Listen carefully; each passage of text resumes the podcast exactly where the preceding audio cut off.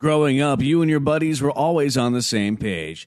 Thursday was pickup basketball night. Saturday was an Xbox gaming binge, but then the buddies started falling off one by one. So what if they all have that ring on their finger and you're the only single bachelor left? You've got your own bling. And this one doesn't come with any commitment, just a few really good moments of chill bliss. Why the Sheetz not go for the gold?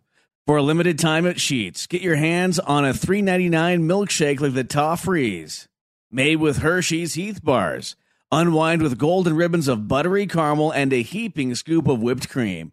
And don't forget, you can save $1 when you order on the app. At Sheetz, there are endless options when it comes to delicious drinks coffee house style cold brews, hot coffees, lattes, shakes, refreshers, and so much more. Everything is customizable, so you always get exactly what you want. And when we say always, we mean 24 7, 365.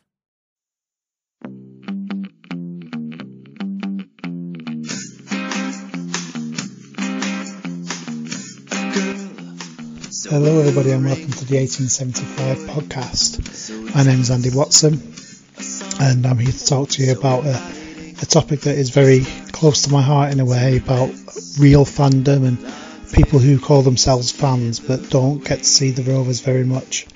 It's quite a divisive topic, as I found out whilst researching this podcast. Um, I hope everybody out there is okay with the families. A very difficult time for us all at the moment with this ongoing lockdown, and I'm hoping that the next hour or so can provide you with some entertainment and um, that takes your mind off it a little bit.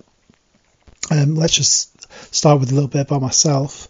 Um, I'm, I've been a Rovers fan um, ever since I was born. I was born and brought up in Blackburn for the eight, first 18 years of my life. Used to have a season ticket um, down at Ewood in the Riverside stand, and since I've moved away to university, I, I, haven't got to see the Rovers as much as I would like, and certainly now I've got a very young family.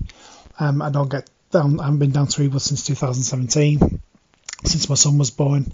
Um, I've been to two away matches this season. I usually get to at least two or three away matches every season. Um, and I was wondering, uh, in my darkest moments, I wonder whether I can really still call myself a fan. But when I really think about it, I know that I am in my heart. I'm a Blackburn Rovers fan.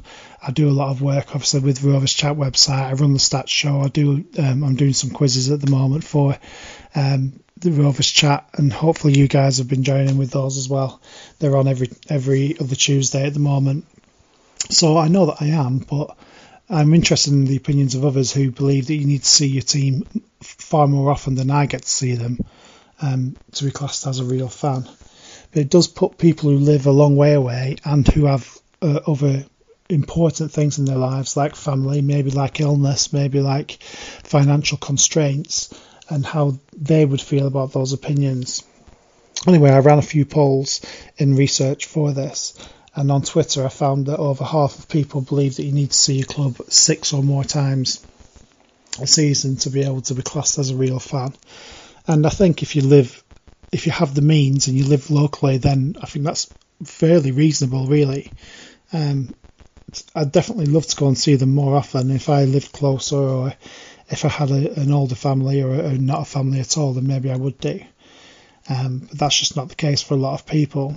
I know a lot of people in on Facebook where I put some polls and got some interesting comments back.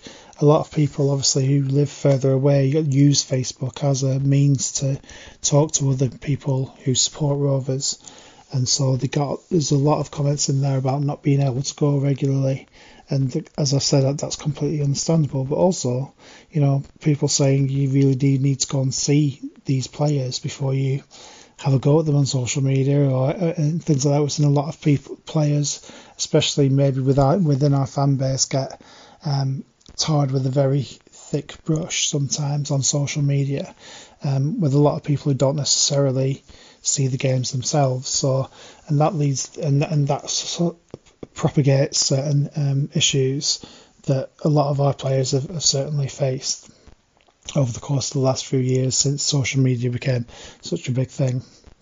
But social media can be a very positive thing as well, and you know I find out through my chats with the people that we're going to talk to that that is a valid way of, of following the club.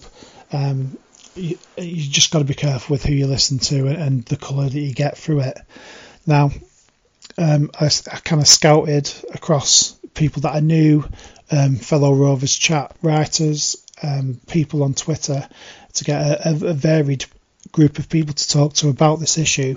Um, we'll start with a very close friend of mine, Tony Avino, who um, I went to school with, and we have a, a, similar sort of issue at the moment. I live in Stockton on Tees, and uh, Tony actually lives even further away, lives in Edinburgh at the moment.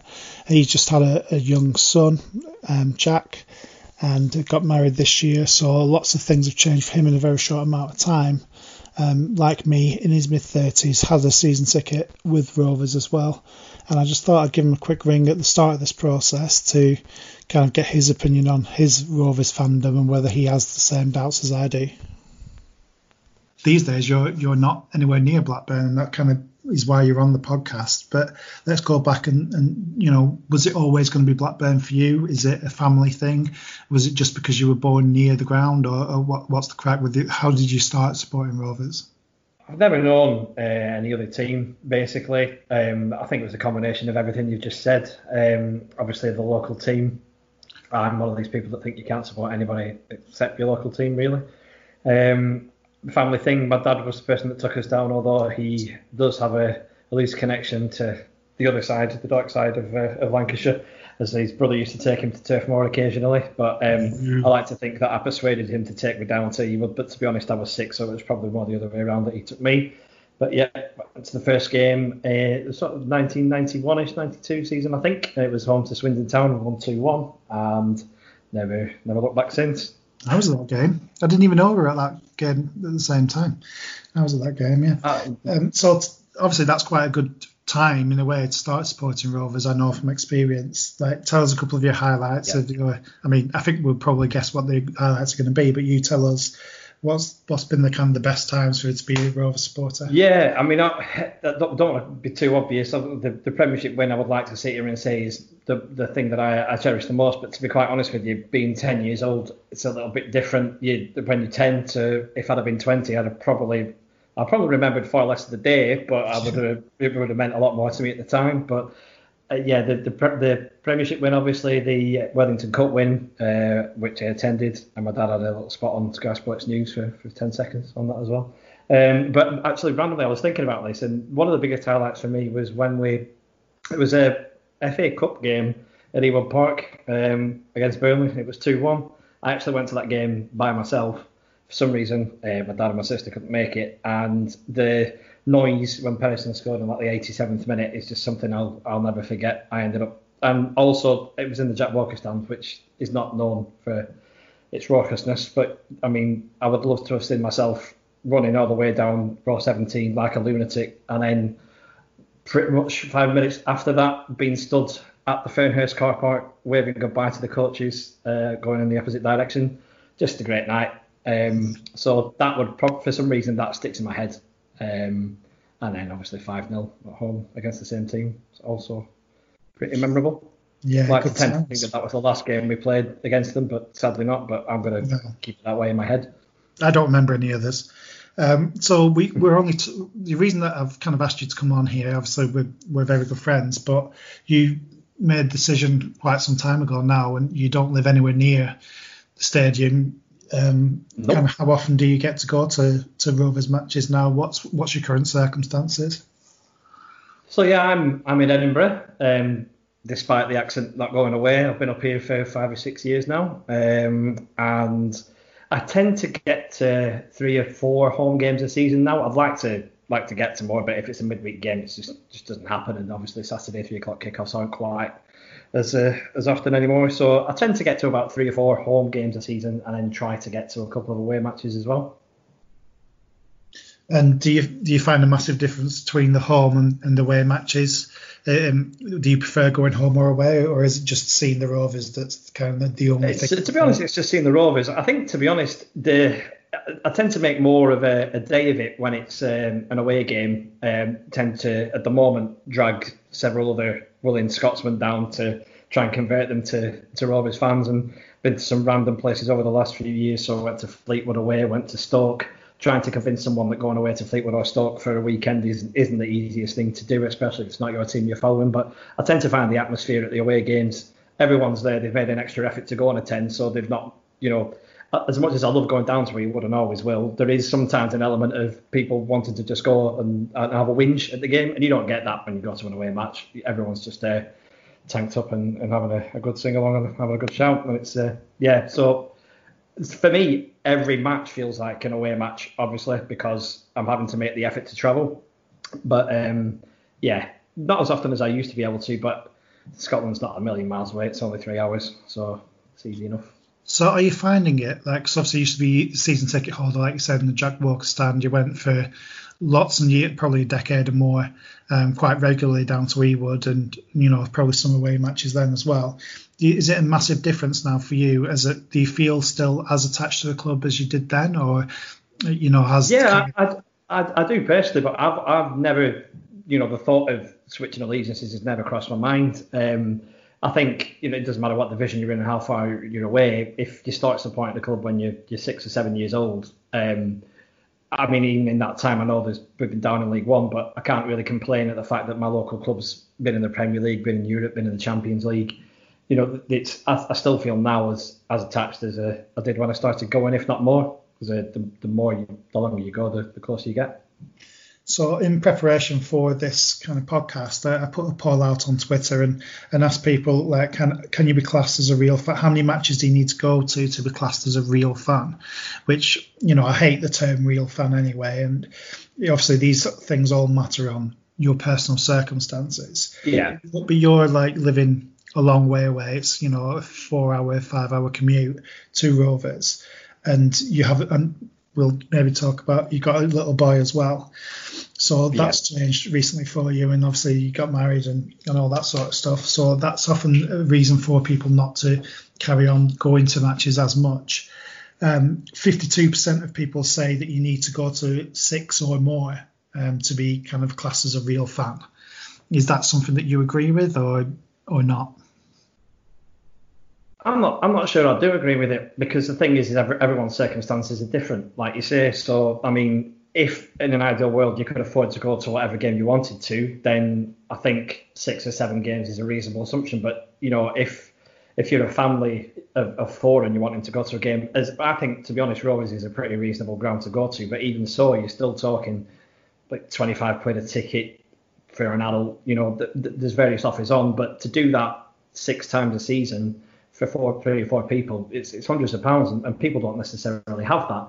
I think with the methods that are available now to follow your team, you, you, I will always prefer being at a live game, but I don't necessarily think that you need to be there in person to to be close to a club. I mean, if you're from Australia or Germany, it, uh, how are we going to get six games a season? Somebody that's in Blackburn that goes to six games a season against somebody in Australia that goes to one, who's more of a fan. It's I don't think it can be measured by the amount of games that you attend. Yeah, I can certainly see your point. So the final thing I want to ask you, um, you've got a little boy there in Edinburgh. Yeah. Um, you've said right at the start of our little chat there that you can't support anyone other than your local team. So I have to ask you, what's what's going to happen there? Well, yeah, uh, I suppose you've got me there. I mean, the thing is, obviously, he will be able to make up his own mind, but I'm going to lead him heavily towards uh, supporting the Rovers, but he may well, through school and through his mates, end up supporting an Edinburgh team. Won't be tied it because I mean, if you've seen any Scottish football in the last three or four years, you'll know that. I mean, I think I, I, was tempted to try and take him to an Edinburgh City game because it's a smaller club, it's a local club, bit more grassroots football kind of level. I'd, I'd like him to get involved in that way. But um, he's going to have absolutely no say on how he starts watching football. He'll be watching as many Rovers games as I can hold his attention for at first. Yeah, absolutely right. Okay, that's a that's contradicting yourself, but I, I'm 100% behind you in that decision. Um, thank I'm you. a man of many contradictions, Andy. You know that. I wouldn't know. Right. Thank you for uh, taking your time out of your evening to speak to us, and um, I'll, I'll, hopefully speak to you again soon, mate. Cheers. Thank you. mate. So interesting to hear Tony's opinions there on kind of following Blackburn for as long as he has done, and interesting to see if Jack Avino will be also following the Rovers. Kind of caught him out a little bit there with uh, supporting the one that's closest to um, where you live. And we're going to speak to someone now who definitely hadn't hasn't done that. Jonathan Secker is a Rovers chat writer. Um, you can see a lot of his work on the on the website. Um, gets to a lot of Rovers away games and will often report back on the ones that he does go to, and it's always worth um, reading his stuff. He's also on the going to be on the quiz alongside Tony actually, and on the fifth of May. Um, the Rovers Chat live stream quiz that'll be the final one of the quarterfinals that we're running. Um, but I caught up with Jonathan recently just to see what he thought about this situation. Hi, Jonathan. How are you? Yeah, very well, thank you, Andy. Yeah, all good, thank you. You? Yeah, difficult time we're going through in the UK at the moment. I hope the family's okay. Yeah, all, all good. It's like I say, difficult time, but everyone's doing as well as they can. Excellent. So, like, tell us a little bit about kind of where you where you are you from Blackburn? Is that why you support the Rovers, or is there like a different story? no, there that? is a because um, obviously you don't you don't live in Blackburn now. No, no, it's a completely different story actually. I um I live in a little village which when I give the name. I'm not sure many listeners will have ever heard of it, but it's a little village called um, Outwell, which is sort of on the Cambridgeshire and Norfolk border within East Anglia. Which, if I were to do the door-to-door journey from my house to Ewood Park, that is 192 miles away. So, um, yet no links, no closeness in terms of proximity to the club. It was just more when I was a when I was a, a youngster. Just used to like in playing playing football. Really, few of the family members were Man United fans, which didn't really appeal to me. Though I'm sure there are some evidence, possibly of me being forced to wear a kit when I was very young. But it was um just when I used to play. I used to play the position of a striker. I just always remember sort of like seeing and on the telly about Shearer as he sort of progressed at, at Southampton, and they they always used to talk about him as a young up and coming striker, sort of mention back to his first hat trick he got against Arsenal in, in, in 88. And then it was when he um, signed for, for, Blackburn in July 92. That was sort of like me, right, this is the team I'm going to support when I was um, nine years old. Yeah, I was going to ask how old you were then. So, um, you, would, you I'm not going to say you jumped on the bandwagon because we weren't really that successful then. Um, but you you kind of followed a man, and that man led you to the yeah, club. yeah. Um, so what happened? What happened when Shearer left for Newcastle? Why did you not just kind of jump then? Had Rovers infected you? Oh yeah, yeah, definitely infected infected me by then. I, I must say it, it, absolutely broke my heart. I, I, remember actually it was when it happened, the summer it happened. I was actually on a, a school basketball camp, and I was with um, a, a, Newcastle fan who actually um, had great joy in breaking the news to me because obviously it wasn't as easy to find stuff out at in, in 1996. But yeah, certainly by that point. I'd I'd been through the been through the thick and thin. The blue and white was infected in, in, in the blood, and the decision was I would never never change. So you were obviously very young when we won the title, as I think you're probably about the same age as I am actually, and you know we remember it, but we don't maybe love it as much as maybe someone who's slightly older. What would you say are your highlights so far of like supporting the Rovers? Well, yeah, I think the Premier League still is one. I was just, I was, what I was, um, I was 11, so I was in my first year of, of high school, and I do remember the day because I stayed at home with, with my mum and we watched the Blackburn game and sent my, my, my brother and father to somewhere else to watch a Man United game because they were Man United fans. So, so I do remember that. I do actually remember spending the last 10 minutes watching West Ham Man United as opposed to the, the Blackburn Liverpool game. Um, so I've got, I've got a reasonable memory of that. I've got a much better memory of the, the Worthington Cup final when we beat Spurs, which obviously was replayed the other night on, on the Blackburn YouTube channel. And then probably the, the more recent memory since I've um, had my son, who's now he's now 11. He's um he's he's a Blackburn supporter. Uh, it was never anything I forced on him. It's just something that he he really enjoyed, liked, etc. But I've had lots more memories with him really, and he's he's been lucky enough to actually be mascot for Blackburn three times. Once at Ewood um, in the, the home game against Wolves, which was actually the the Venky's walkout game. So the 1875, where people didn't come into the ground till the 18th minute and left on the 75th minute. So that was a, a, a really good experience for us both then I think also probably the the mm. promotion season as well, getting to be at at Doncaster to see us get promoted was was, was amazing, and also actually um, Oxford on the last day because I'd obviously been to Ewood a few times myself when the ground was mm. full, knowing that Joshua only really started supporting Blackburn when we were on the decline, I was w- always worried that he'd never get to see a full Ewood Park. So to be able to to do take him to that and see that, that that's obviously a memory that will last forever. Hopefully, we'll get a full Ewood Park again. Maybe even when this crisis finishes, you know, people are missing football so much, maybe they will take the trip down. It'd be good to see us getting um, higher attendances again. Um, so we know you live was it 192 miles away? We know you've got a, a little a boy who is now a Rovers fan, and you said that happened naturally. How often do you get to actually see the Rovers? Then do you do you make special efforts go to away matches more than home matches? You know, obviously some matches will be closer to you that um, away than home. Yeah, yeah, we do we do a lot more away than home. Normally get to Ewood uh, two or three times a season. Normally. Um, at the start and the end of the season. So I've only been once this year, which was the, the Charlton first game of the season, but the less about that, the better. Last year managed to get four times, but certainly, yeah, a lot more times to do away games. So last year we went to um, 16 matches and 12 of those are away, which is the, the, sort of like the most matches we've been to in the season. And then up until the, the break, we'd done um, 12 games this year. 11 of those were were were away, and we we were due to go to sort of like um Barnsley until they made the break. I think one of the things that has been good is where we where we live. We're quite able to get to London within a couple of hours. A lot of the Midland grounds within a couple of hours, and um, Joshua sort of like does the uh, enjoys doing the ground hopping. So he's well, he, he likes to get to his collecting these stadiums now, Joshua. Yeah, definitely. Yeah, he's got a, he's got a uh, sort of like a, a picture on his wall where we go to a new ground. He's able to scratch off the ground, sort of like a scratch card style, and reveal the kit to say you've been there. So the, he's doing quite well. At the age of 11, he's been to 28 grounds so far. We were we had hoped to Amazing. had hoped to get to more than I've been to. Yeah, we had hoped to get up to 30 this year, and um, I think Barnsley and Luton would have been new ones for us, but probably might not happen this year. Oh yeah, it's a shame. So you've got a different experience to most people that are kind of on this podcast. You've always lived far away from Blackburn. You've never been a local.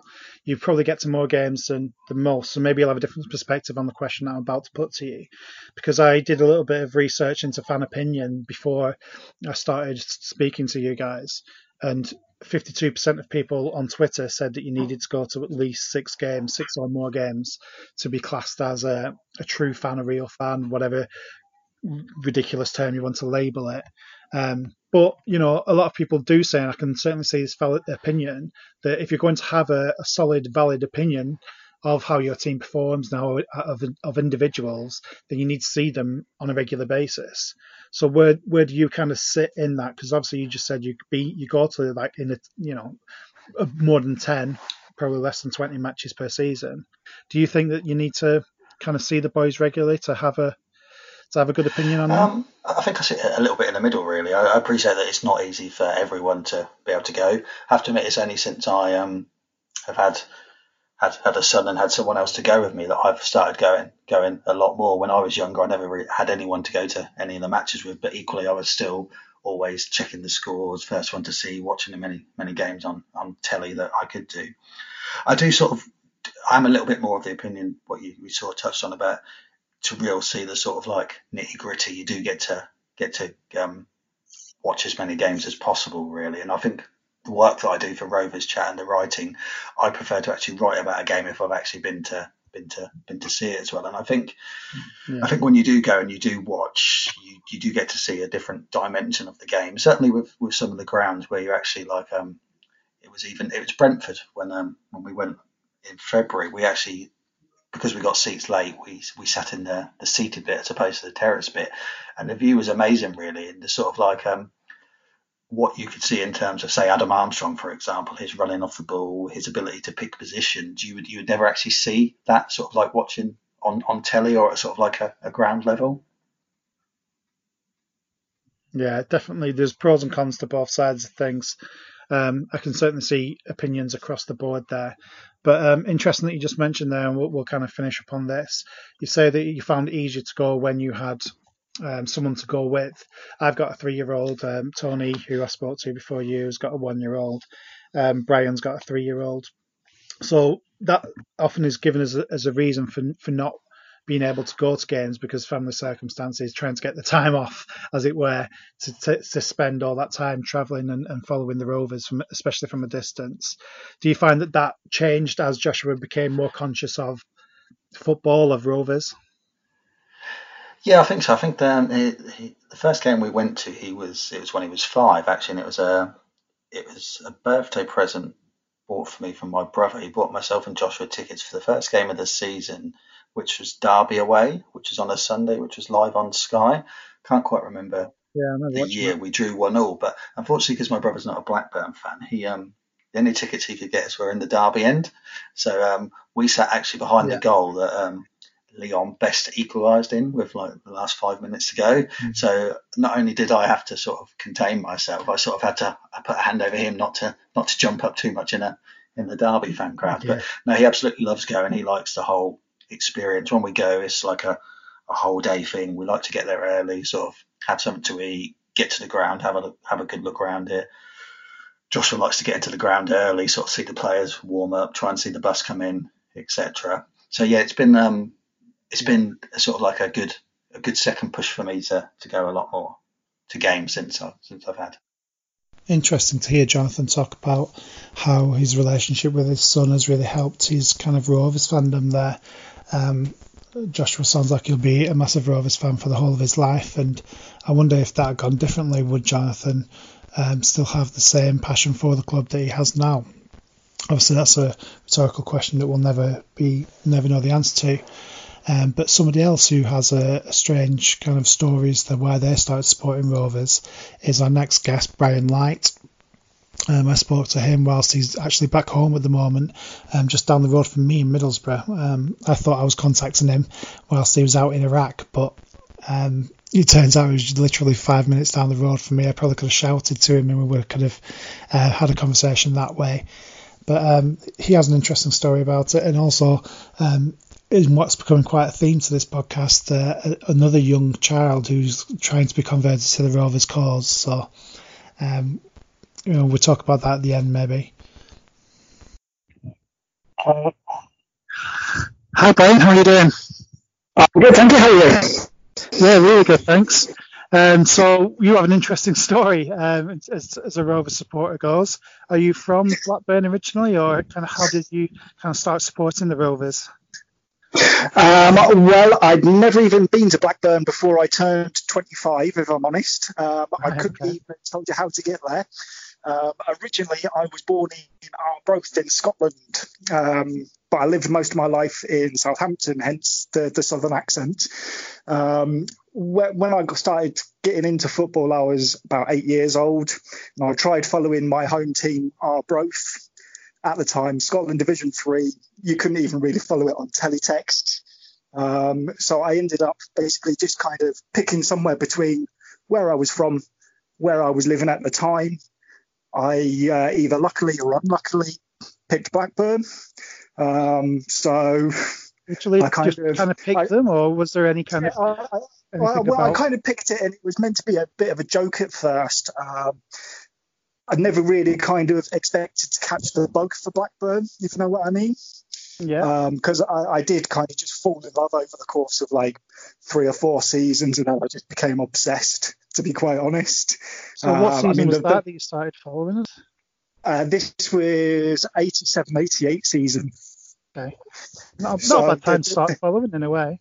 No, not really. Um, however, the first game that I actually got to watch Blackburn play in its entirety was us getting beaten by Crystal Palace, obviously. Oh, can't with everything. you get something to get used to, I suppose. So yeah, that, that, that kind of set me up for how my uh, experience of, as a Blackburn Rovers fan was going to go. Really, um, I always kind of like the underdog anyway. I think being British, we all do to a certain extent, but Blackburn are probably a, a good example of an underdog and what can be done. So I've yeah. kind of stuck with it ever since. Um, about 15 years ago, I moved to Middlesbrough. Um, obviously, about two and a half hour drive. As soon as I moved to Middlesbrough, I took the opportunity, season ticket, and I was uh, I was there every opportunity. Hence my first trip into Blackburn ever. So when was the last time? So you went through Ewood on a regular basis, or have you ever been, or what's the kind of situation with managing to get to the home matches? Um, well, I used to be uh, a season ticket holder for seven or eight years. Uh, when I first moved to Middlesbrough, I made the decision I would get the season ticket two and a half hours each direction every other weekend, or you know Monday night games. Um, kind of had to give it up when I got the, the job working away in Iraq. Um, so I, I, do still miss it today, but it's it's only maybe a couple of times a season I get the chance to get to Ewood Park now, just because of the the way timings work out for me. Absolutely. So you still do get to go. You mentioned obviously this is the reason why you're on the podcast, not just picture at random here. We know that you kind of live away and an interesting kind of place that you've ended up in. So how did you get to be kind of based over in Iraq and how's that kind of affected your well, Rover supporting? I know it's probably more, far more important than that, but obviously this is a very um, uh, Rovers orientated podcast, but we are interested in general life as well. So, kind of what's the story behind that? well, um, it, it, kind of came around by accident, to be honest with you. After the uh, the last wave of recessions, um, I, I, used to work in vehicle rental. Um, and then the recession kicked in. I got made redundant, and then I got made redundant again within like two years. So I decided that I would try and find something that was a bit different. Um, somebody in Iraq gave me an opportunity. I ended up going over there, and a couple of promotions later, and six years down the road, I'm, I'm kind of still there waiting to get out. Because that is basically what you, feel like when you're over there, you just want to get out. Um, obviously, it does make um, does make life a bit difficult supporting Blackburn over in Iraq, especially not being in the Premiership. Um, you, you, do get the occasional game on beIN Sports, but generally speaking, I'm completely dependent on social media to, to find out exactly how we're doing in any, any given game. Um, just purely because the internet's that bad, you can't stream anything, you, you can't really do anything. Uh, I mean, to be honest with you, it takes me about six hours to download the podcast. That, that that's how bad the internet is over there. Well, we must best make this one a good one then if you're going to listen back to yourself um, we uh, to make it worthwhile. So that really is like kind of living vicariously through Rovers Chat, through BRFCS, through everybody that you kind of follow on Twitter. Is that is that fine? You kind of get it coloured through that. Then are you not really getting a, a very good picture of what's going on at the club, or are you quite happy with with with how you can follow it? That way? Um, it, it's actually quite a good experience following it that way because you get a really broad spectrum of fans' opinions and you get input from basically all over the place. And it is quite interesting getting that input and seeing where people have got ideas that maybe differ to what you think's going on in the background. It, it's it's kind of a, a fun way of doing it, but by by no means is it a replacement for, for actually watching the match it's uh, it, it's hard work. I, I, won't lie, it is hard work. Yeah, that's interesting though. Like, thank you for your time in in speaking to us. I really appreciate it. I do have one final question for you. Um, in preparation for this podcast, I ran um, some kind of background research, and, and one of those was a poll on Twitter, and I also put the polls out on Facebook chat groups about how often you really need to see the team to be able to be like a, a, true supporter or a real fan, which are, are, both terms that I kind of hate, to be honest. But um, 52% of people on Twitter said you need to see them like on a regular basis, six or more times. Do you do you think that? Do, do you agree with that, or I mean, obviously it's quite um, 50 in a way. A lot, um, 30 percent of people, just to give some balance, said you don't yeah. need to see them at all um, to, to be a true fan. It's not how it's measured. So where do you kind of sit with all that sort of stuff? Uh, I, I, kind of understand why people do think that you need to get to a certain number of games each season, but I totally disagree with it. Um, for me, if you can be the, the most hardcore fan ever and not have an opportunity to get to a game in a season, um, that doesn't that doesn't devalue that person's support for the club or anything else. It doesn't matter what club it is you know, it, it, shouldn't devalue that person's support of the team. And for me, people who, who make a point of putting people down on that on that front, it, it's just a waste of everybody's time, to be honest. You know, we're, we're all supposedly supporters of the same club. It shouldn't really matter how often you get to go to the games. Obviously, you want to get there and as many people there as often as you can. It's as simple as that. I think a lot of people, like in, in our situation, because I we're talking actually only we should tell people we're only actually about ten miles apart from each other as we're having this conversation. and I live in Stockton on Tees, so uh, that was quite a good, fun, fun discovery to to work that out. But I think both of us we want to get to matches as often as we can, but through different circumstances, it's not possible. Exactly. I mean, for, for myself, obviously, if I was to buy a season ticket, I'm automatically missing 50% of the games on that season ticket because I will be out of the country. I, I physically won't be, well, within 3,000 miles of Ewood Park. Um, so, yeah, I mean, it would be nice if I could find someone to, to share a season ticket with so I could get back to Ewood more regular, but it, it, doesn't work like that. It's real life. And, you know, those opportunities come up very rarely. So I have to kind of accept my lot at the moment things might change three, four seasons down the road, and I end up with a season ticket again, which would be great. But if not, then I'll I'll carry on getting to the games that I can. Yeah, so he doesn't actually mention his three-year-old daughter on there. Uh, we had a conversation about it just after we wrapped up recording, and he said it's a done deal that his uh, his daughter's going to be a Rovers supporter. He's got, he's got her in the blue and white halves already, despite his uh, his missus being a, a dying double uh, Middlesbrough gal. So um, yeah, really interesting to see how Bryan's been able to follow the club um, in a kind of remote area of the world. Still, in a way, for us, we don't think of that area as a as a particularly um, football kind of area. So interesting to hear his stories of how we can follow the club from there. And then somewhere where we know it is a hotbed of football is Germany, and um, quite an active presence on Twitter is Bavarian Rovers and um, I caught up with Bavarian Rovers to see the genesis of that account and, and where the Rovers supporting started for him. Hi, Chris. How are you? Hi, good. I'm I'm fine. How are you, Andy? Yeah, very well, thank you. Really kind of you to kind of join us um, for this podcast. Um, a lot of people will know you on Twitter as Bavarian Rovers. Is that kind of a clue as to where you are based? Are you from Bavaria? You, have you always lived there? Tell us a little bit about kind of your background, like where you where, where you from. Um, yeah, I'm uh, I'm born and bred Bavarian. Um, I'm from a. Uh, I was born in Munich, but now since I'm four years old, I live in a suburb of Munich. Uh, with a very very German name, so that's why I don't pronounce it here. Um, it's um, yeah, I've I've only been out of of my area basically once to live for a year in America.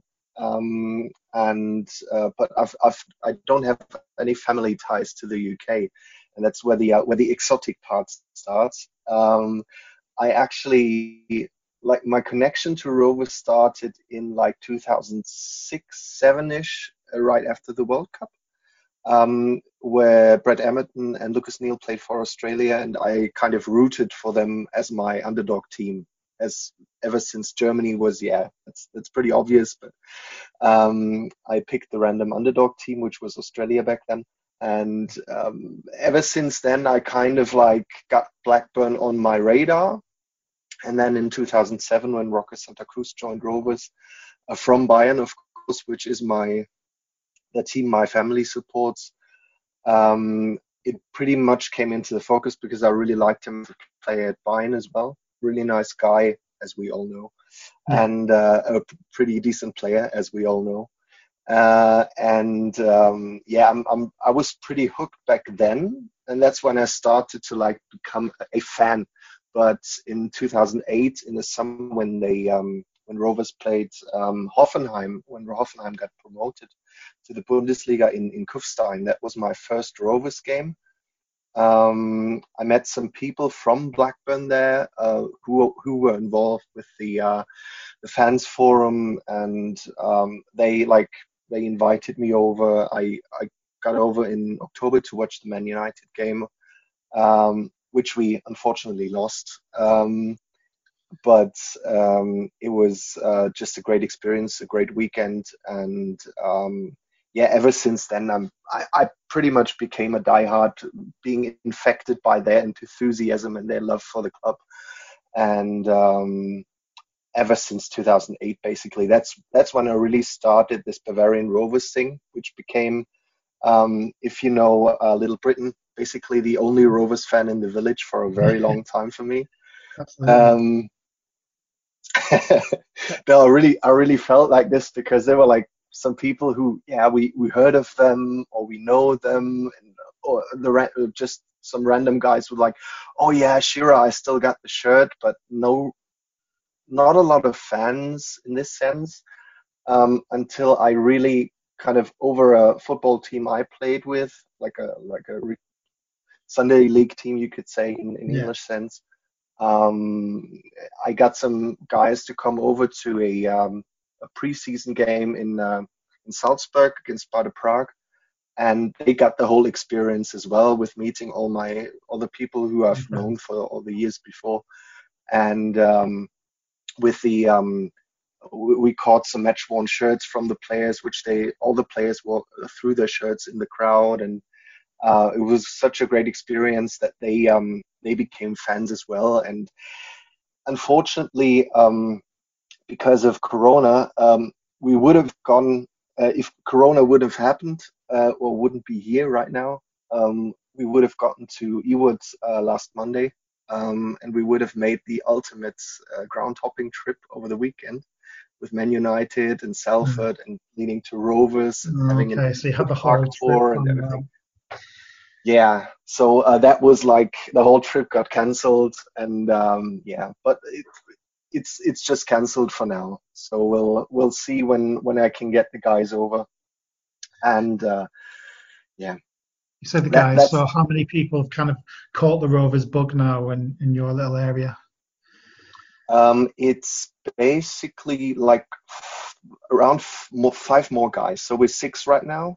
Um, it's a mixture of, I would say, um, no, six guys, seven with me, uh, with myself. Um, they uh, it's basically uh, like a couple of Bayern fans and 1860 fans, and um, actually a Frankfurt fan as well, who's a, a, working colleague of mine who I just uh, um, getting on his nerves with Rovers all the time till he was like, okay, I'm gonna come with you to England. so um, yeah, but I'm I'm pretty happy that I, I yeah I have some people to watch games with and um, to to kind of like they're not as crazy as I am, but that's fine. that's fine. I, and obviously, I'm speaking to you on a, on a, video here, and I can see how crazy you are. You've got the Rovers 1992 yeah. 93 shirt on. You've got the yeah. um, Rovers wall in the background, which you showed me. You've got a Lewis Holtby signed shirt. You've got a Peter Whittingham signed shirt as well, which obviously yeah. Um, has become more poignant over the last few weeks. So with that sad news of oh, Peter Whittingham. Lesson away. You've kind of answered my question already about you. We can tell you've been to Ewood already.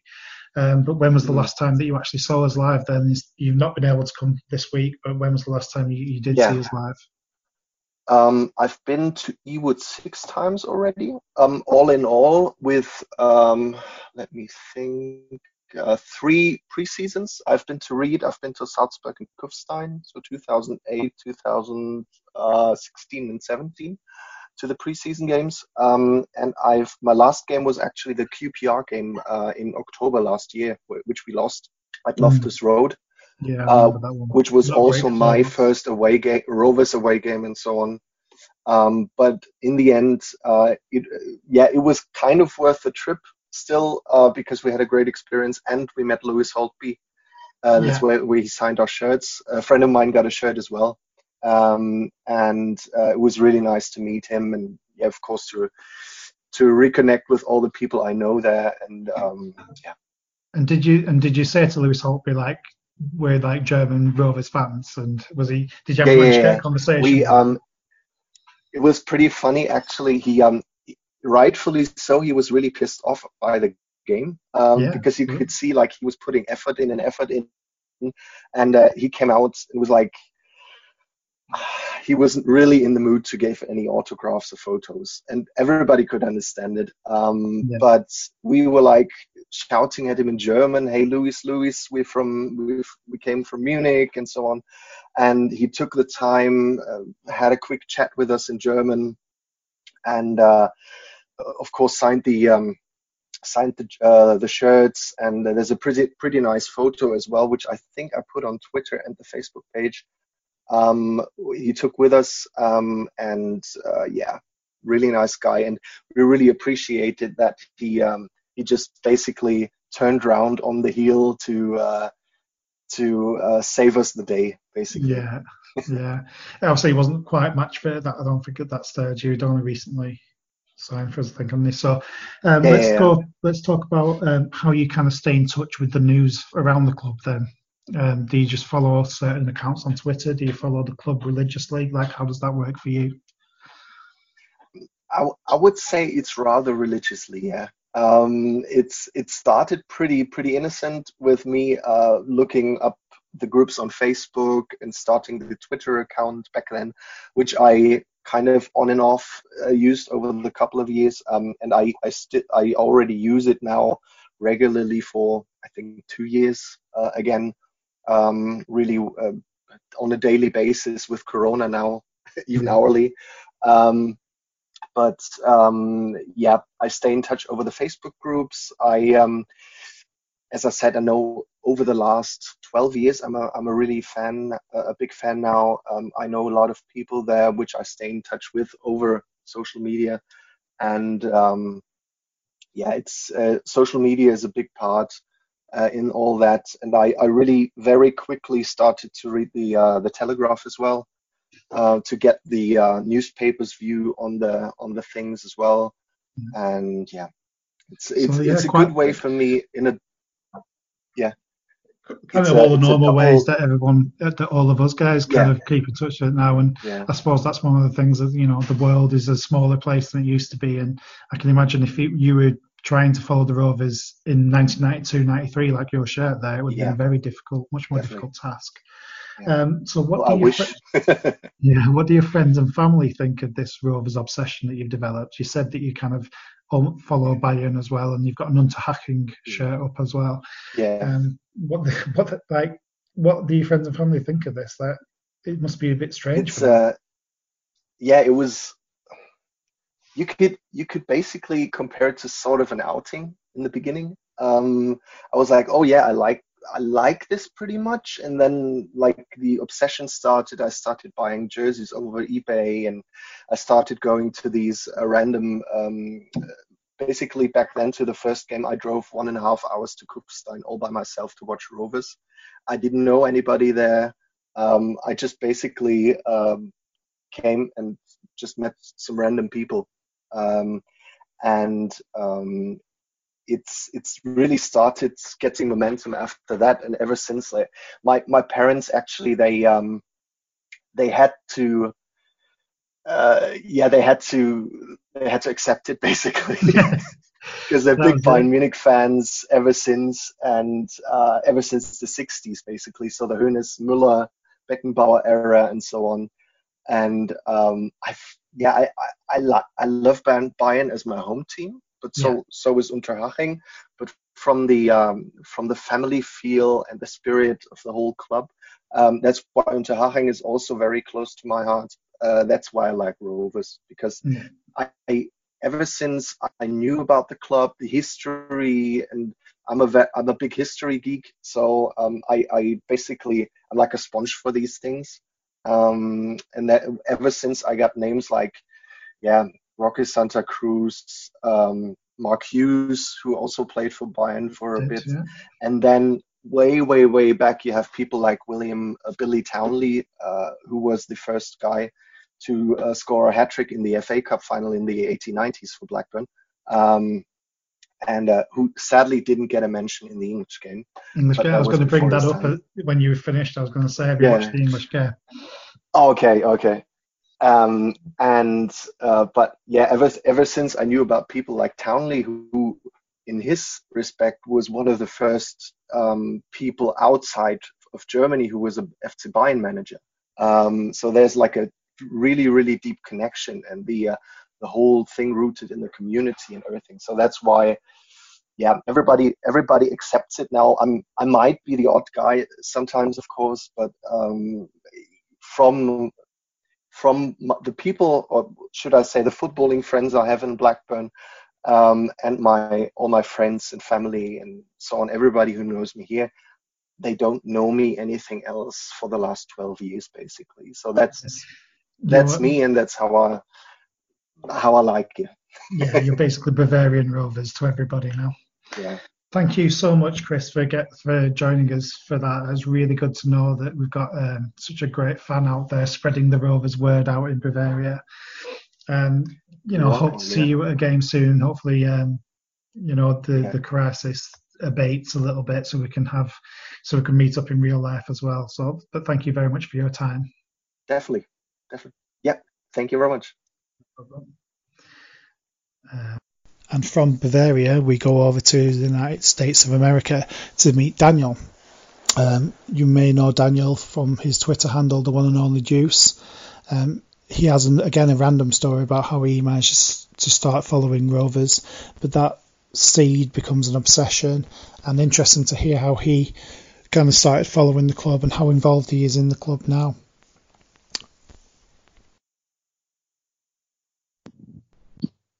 Okay, so uh, we're joined by Daniel. Hi, Daniel. How's it going? Good, good, thanks. And uh, how are you coping in this strange and unusual time that we're having across the world at the moment? Uh, not bad on uh, uh on the face of it. Um, I used to work all, uh, from home a lot uh, with my family business, so I'm kind of used to being home a lot. So Okay, well, as long as everyone's you know safe and well, then that's um, we can just ride this out hopefully and and get Rovers back on uh, back on playing as soon as possible from our perspective. Um, so people can tell you're not from Blackburn, Lancashire. Tell us a little bit about where you're from, um, where you where you're living now, if you if you if you're from uh, where you are originally, and then just give us the information as to why you support Rovers. Yeah, absolutely. Um, well, I'm from uh, Aurora uh, area, uh, which is um, about 45 minutes west of Chicago, Illinois, and um, I grew up in the uh, suburbs of Chicago, uh, pretty close by where I ended up now. And um, back in the uh, 2002 World Cup in Japan, South Korea, the states had a really strong World Cup. I, I followed most of the states and uh, Ireland because of my um, Irish heritage quite a bit. And uh, two of the players that stood out in that cup for me were Damien Duff and Brad Friedel. And uh, my brother saw how interested I was, and he was already following Newcastle, which I still don't know necessarily why he's a big Newcastle fan, but um, but he told me about the Premier League and introduced me to that, and uh, suggested I pick a team that wasn't uh, you know Manchester United or Liverpool or something like that. And something that'd be a little more interesting to follow. And I saw that Damien Duff and Friedel were on the on Blackburn, and then you know once you get to see the kit too, you're like you're sold on it. uh, yeah, right. But yeah, I started following back then, and uh, uh, with Souness in charge, and um, I remember, you know, trying to follow the club online, which was difficult at the time because there was hardly anything except for a few message boards and they weren't too friendly to the Yanks. So I uh, right. uh, tended to just stick to like the BBC news and stuff like that. But uh, once Twitter came along, it made it a lot easier to follow Rovers and, and get in touch with uh, the fan base a lot more, which has been fantastic because the fan base is really wonderful.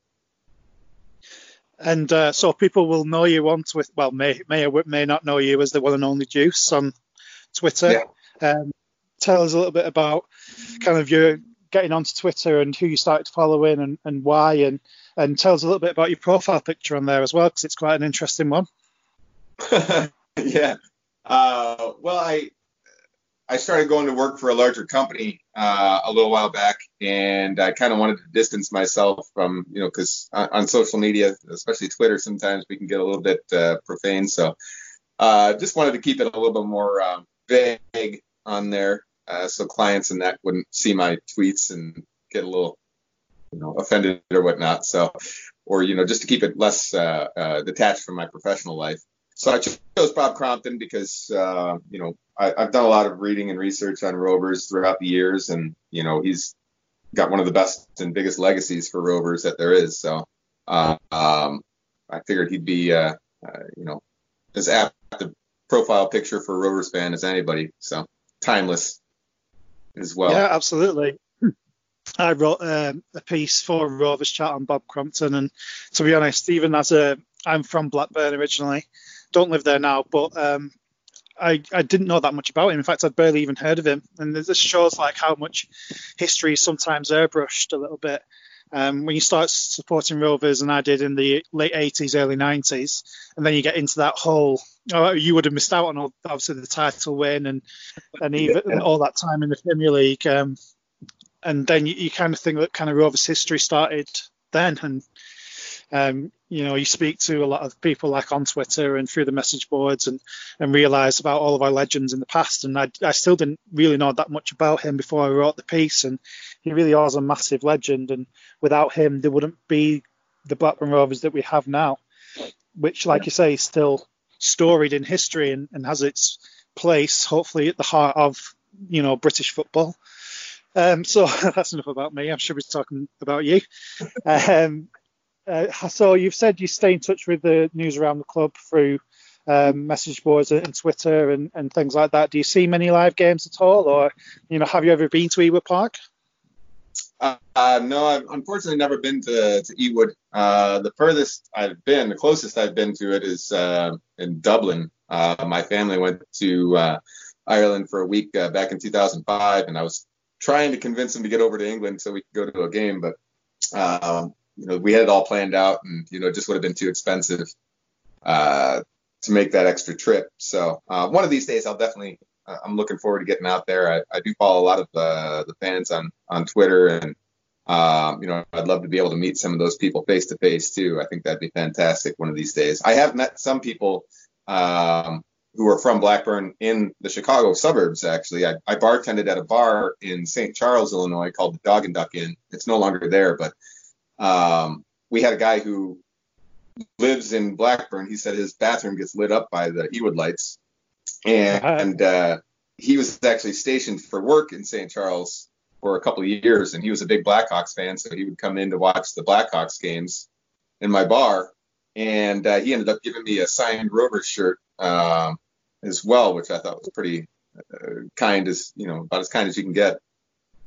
Um, and then we also had the uh, the Second City Rovers. Uh, there was three other uh, great fellows who lived in Chicago for a while, and uh, we used to meet at the Globe Pub in Chicago uh, for a game or two here and there. But they've since, uh, I think most of them have moved away. One's in Holland now, and I think another one's back in England. So. Yeah, so what's the access like to Rovers matches over there? You can't really, since we dropped out of the Premier League in 2012, I, can, I imagine it's very difficult to get kind of live streams, or do you, do you manage to get some some live matches still? It was really brutal the first uh, year or two that we dropped out, uh, especially since the Premier League had um, just gotten bought by uh, NBC. They had just started airing every single Premier League game um, the season that we dropped out, which was very frustrating. But then Rovers introduced iFollow uh, shortly thereafter, and I've been able to watch just about every single game live because of iFollow, which has been a massive uh, blessing for uh, for anyone who's not uh, able to get the Ewood, and uh, that's helped a lot for me to to be able to follow the form of the players a little bit better and um, you know be able to make my own decisions on players versus having to to read the reactions of fans, which can be, you know, a bit hyperbolic on Twitter. Yeah, and also on Facebook as well. I don't know if you're on the Rovers yeah. fan groups on Facebook. It can be it's difficult to um, to work out what the real truth is, isn't it? Sometimes through just following it that way. So it is important, I think, to have a to have your own opinion based on the actual facts that you can see through your own eyes. Um, yeah.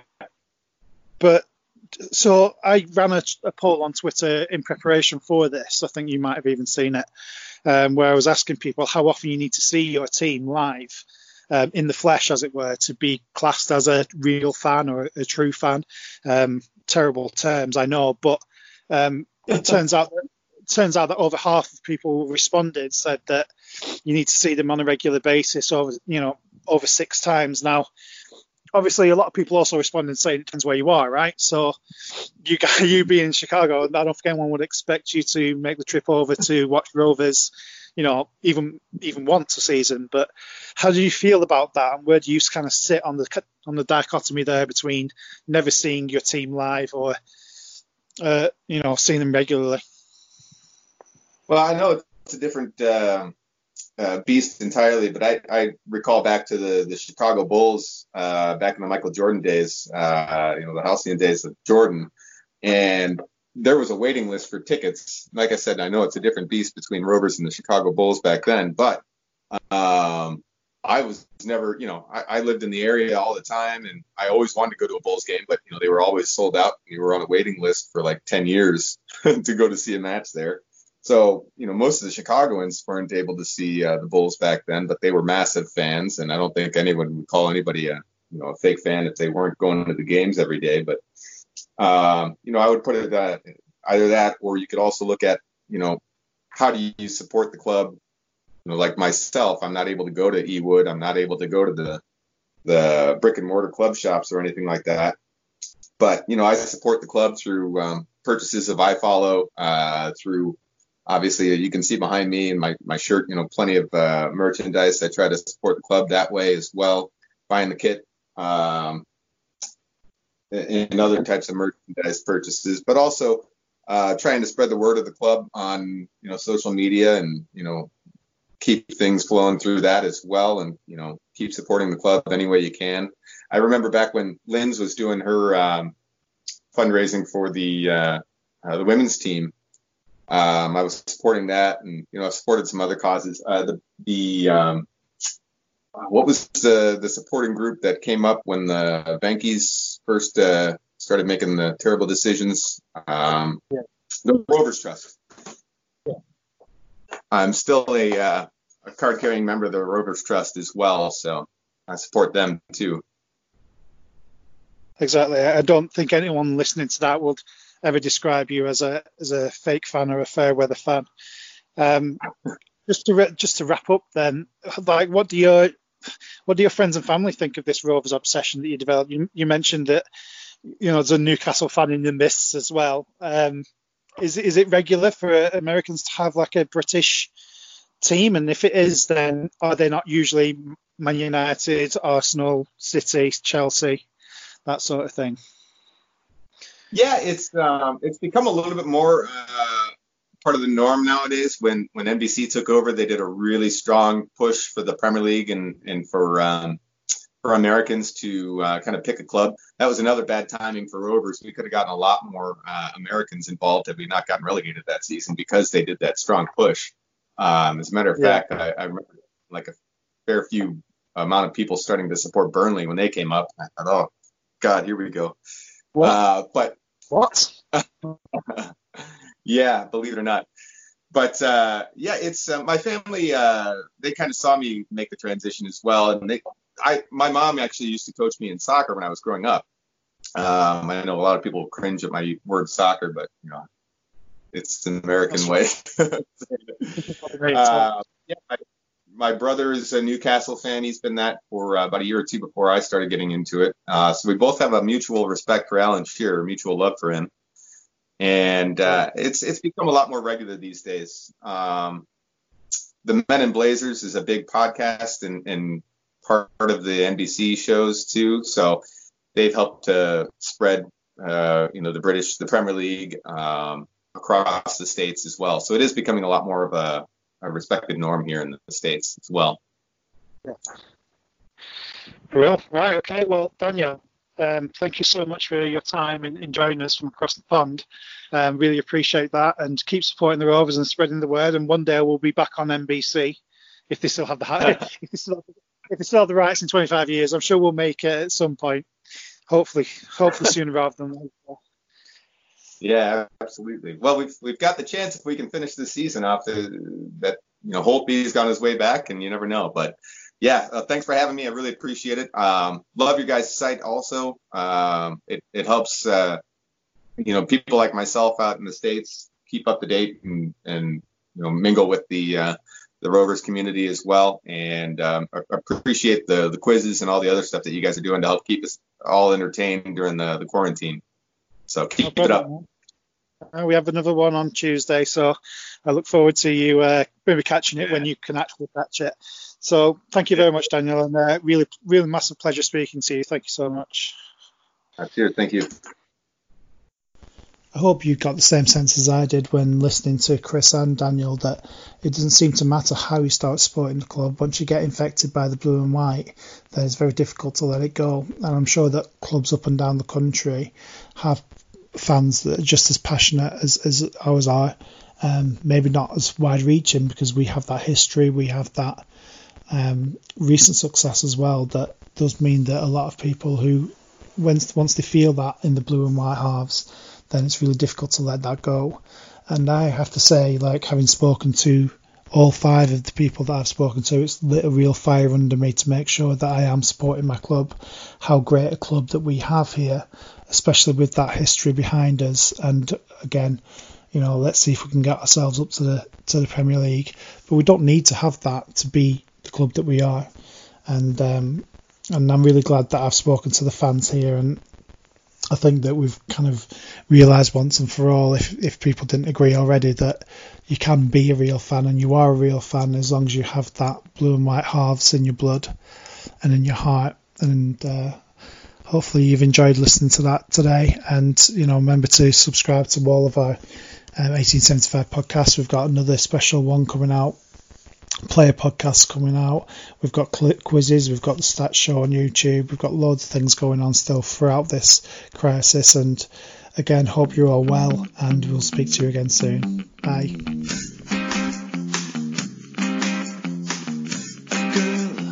so alluring, a boy so entranced, a song so inviting.